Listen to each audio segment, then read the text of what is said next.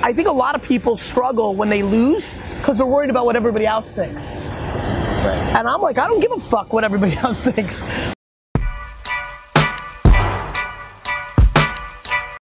Good evening, folks. It's Rob Tyson here in Austin, Texas, and this is, I think, my fourth audio podcast. And today I wanted to speak my mind. What inspired me to speak my mind was the fact that my son's mother said, You know what?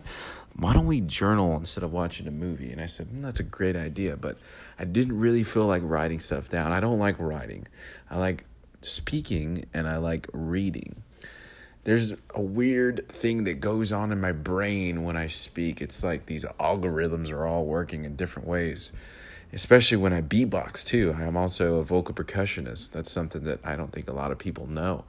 But when I beatbox, these different rhythmic patterns go on in my head. And It's like the same thing with speaking. It's almost if I'm having to continuously find a rhythm in my speech, which definitely helps me in business it definitely helps me in business. I was never this good in communicating. I don't think I'm the best communicator, but from who I used to be, I think I went from a D League player in the NBA to LeBron James in speaking in my world. So I'm doing pretty good.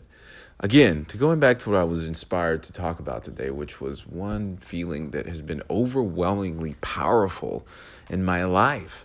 And it was with my son's mother, whom I which which I love so much because I have a lot of respect for her. I've seen her grow, I've seen her go through changes, I've seen her well, obviously I've seen her give birth to my son, and that was a big deal.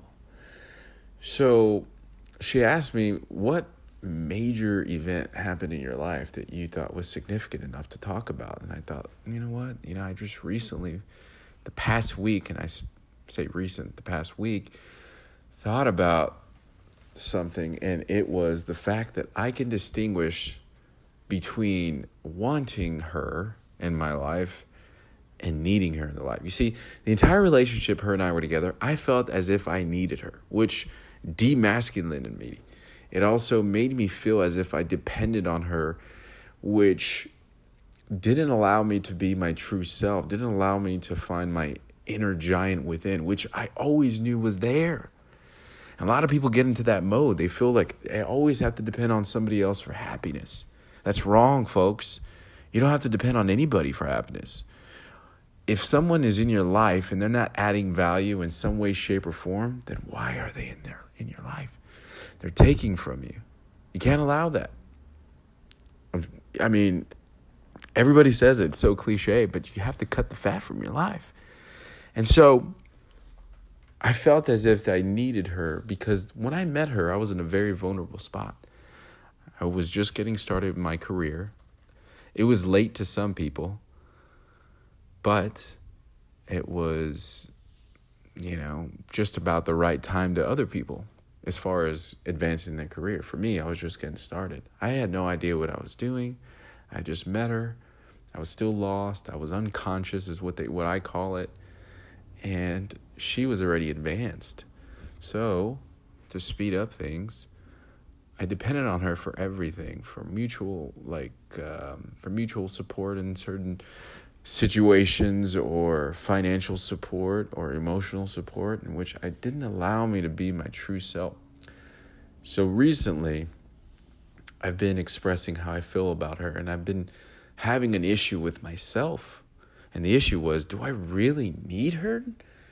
And that's when I kind of had this moment of clarity.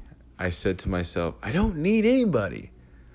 You're making a lot of money now. That was one of the problems that you had before. You're doing extremely well at your career. You're building a really solid network. You're doing everything you said you're going to do. Most importantly, you're doing it at a high level. You're getting in shape like you want to get in shape. And you should see the before and afters. I don't have any, but I'm doing pretty well. I'm not even close to where I want to be, though. But anyway, the moral of this uh, this specific podcast episode is you can't depend on something or somebody. Never. You, you only have yourself. When you go to bed at night, it's just you in your head. You can have somebody else there, but they will never fill the void. Ever. That's the only way you give yourself up to somebody else is if you know that you can operate on your own terms. You can operate knowing that you can be alone. And it's fine because if you can't be alone and you're one of those people that has to continuously be in a relationship, that right there, or be whatever, that right there should already tell you that that's a problem. If you can be by yourself and know you'll be fine by yourself, then you know you're ready. That's when I knew I was ready. So I hope this finds you well. I hope that my little revelation that I had recently gives you the inspiration to know that deep down inside you have a giant within you. Sometimes it takes extreme adversities or just a small adversity to bring it out. But once it's there, you cannot let it go. And you got to hold on to it. Because just like everything in life, it's temporary or it's continuous. It's your choice. Peace out. Have a good one.